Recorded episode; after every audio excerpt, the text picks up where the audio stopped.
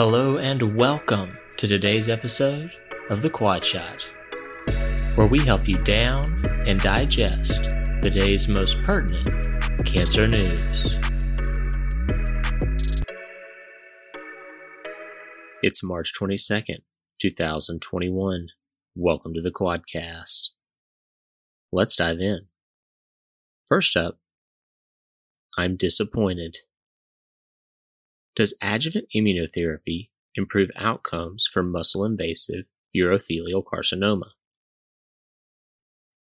Neoadjuvant cisplatin based chemo is the preferred systemic therapy option for muscle invasive bladder cancer. That's because data is stronger for chemo in the neoadjuvant rather than the adjuvant setting. Immunotherapy plays an increasing role in the treatment of advanced bladder cancer. IMvigor 10 is the first phase 3 trial to evaluate the role of adjuvant immunotherapy in the form of atezolizumab for patients with high risk urothelial carcinoma following surgery. Over 800 patients with mostly muscle invasive bladder cancer were randomized to no further therapy or atezolizumab for up to one year following radical surgery. Patients had to have high risk features such as YPT2 to 4A, PT3 to 4A, and node positive disease. About half received neoadjuvant cisplatin based chemo, while the rest did not. And these patients had to have been ineligible for or declined adjuvant cisplatin based chemotherapy. Compared to observation, adjuvant atezolizumab did not significantly improve median disease free survival. In addition, there was more toxicity in the atezo arm, 31 versus 18%. No key patient subgroups appeared to derive particular benefit from adjuvant atezo. Specifically, PD-L1 status and receiving neoadjuvant chemo had no apparent influence on atezolizumab benefit. The bottom line is, adjuvant atezolizumab does not improve disease-free survival among patients with resected high risk muscle invasive urothelial carcinoma.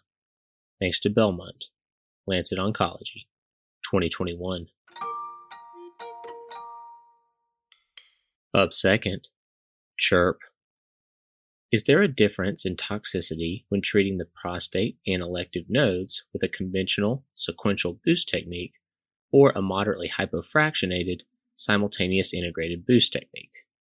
Recently, the POP-RT trial showed that the addition of elective pelvic nodal radiation, 50 gray and 25 fractions, to moderately hypofractionated prostate radiation, 68 gray and 25 fractions, improved five year biochemical failure free survival and disease free survival in men with mostly high risk prostate cancer. While moderately hypofractionated regimens lend themselves nicely to simultaneous selective nodal treatment, it's unclear if this technique increases toxicity compared to sequential, conventional fractionation. The single center Phase 2 CHIRP trial sought to compare late GI toxicity between both conventional and moderately hypofractionated radiation to the prostate and pelvic lymph nodes. Over 100 patients with high risk disease being treated with radiation and 18 months of ADT were randomized to conventional fractionation or hypofractionation. The conventional fractionation arm consisted of 46 gray and 23 fractions to the pelvis, followed by a cone down boost to a total of 78 gray and 39 fractions to the prostate, plus or minus the seminal vesicles. The hypofractionated arm delivered 45 gray to pelvic nodes and 68 gray to the prostate, plus or minus seminal vesicles, in the same 25 fractions using an SIB technique there was no significant difference in the rate of acute grade 2 plus GI toxicity, about 20% in both arms, or GU toxicity, about 30% in both arms. There was also no significant difference in the rate of late grade 2 plus GI toxicity, 16% versus 10%, or GU toxicity, 16% versus 6%. In POP-RT, Adding pelvic radiation increased late GU toxicity, but not GI toxicity.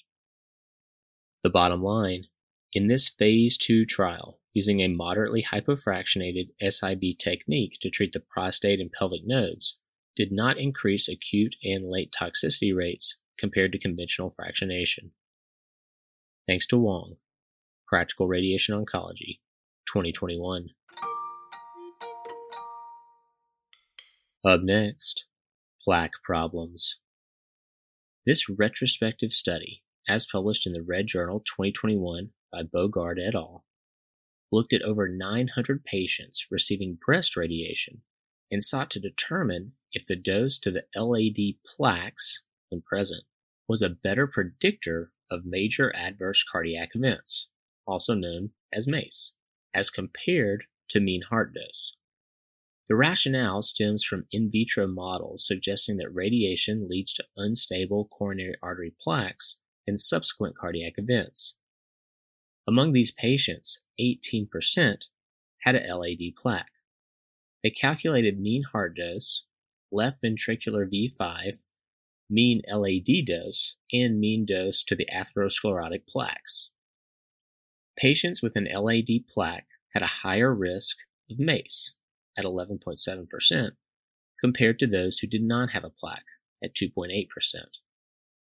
In patients with a plaque, mean plaque dose was the factor most strongly associated with the risk of major adverse cardiac events. Each additional gray mean dose to the plaque resulted in a 20% relative increase in the risk of MACE. In patients without plaques, the left ventricular V5 was most strongly associated with major adverse cardiac events. Up next, meet me halfway. Despite many attempts to de escalate concurrent high dose platin, 100 milligrams per meter squared every three weeks, during radiation for head and neck cancers, it has demonstrated improved cancer outcomes time and time again. To get even more specific, most protocols call for cisplatin on Mondays or Tuesdays to, and I quote, maximize overlap of daily radiation with cisplatin exposure. This retrospective look, as published in the International Journal of Cancer 2021 by Kong et al., evaluated outcomes among 435 patients receiving definitive head and neck chemoradiation at Memorial Sloan Kettering. And it asks two pragmatic questions. The first is whether or not cisplatin is really better on Mondays and Tuesdays. And the second is can the 100 milligrams per meter squared dose be given over two sequential days, meaning 50 milligrams per meter squared over two days every three weeks. This obviously wasn't a randomized trial, but the answer to question one appears to be no, as local regional failure wasn't different depending on the day of the week that chemotherapy was administered. 6.7% on Monday and Tuesday versus 7.1% on Wednesday, Thursday, Friday. And the answer to question two was yes. Local regional control was similar for patients who got 100 milligrams per meter squared over two sequential days compared to getting it all on just one day. The rationale with the two day cisplatin administration was increased opportunity for supportive care. In multivariate analysis, neither treatment delivery factor was associated with survival outcomes. Up next, swipe left. It's been feared for some time now that free market forces aren't really at play when contouring normal structures is on the line. This simple yet startling analysis of the 2020 residency match reveals that there were only 128 MD and DO applicants for 189 available radiation oncology positions nationwide, representing a larger drop in applications from the previous decade, down about 31%, than seen in any other specialty. Unsurprisingly, rather than using this as a natural correction to a dwindling job market, two thirds of initially unfilled positions were filled via the SOAP, making radiation oncology the soapiest specialty by far with 15% of the entering 2025 class making this career decision in a matter of hours. To put this in perspective, the median across all other classes is 0.9% entering via SOAP. Thanks to Goodman, Red Journal, 2021. Up next, hit play. A prospective randomized trial reveals that pre consultation patient educational videos double patients' confidence in their knowledge of side effects of breast radiation. Thanks to Kumar, Red Journal, 2020.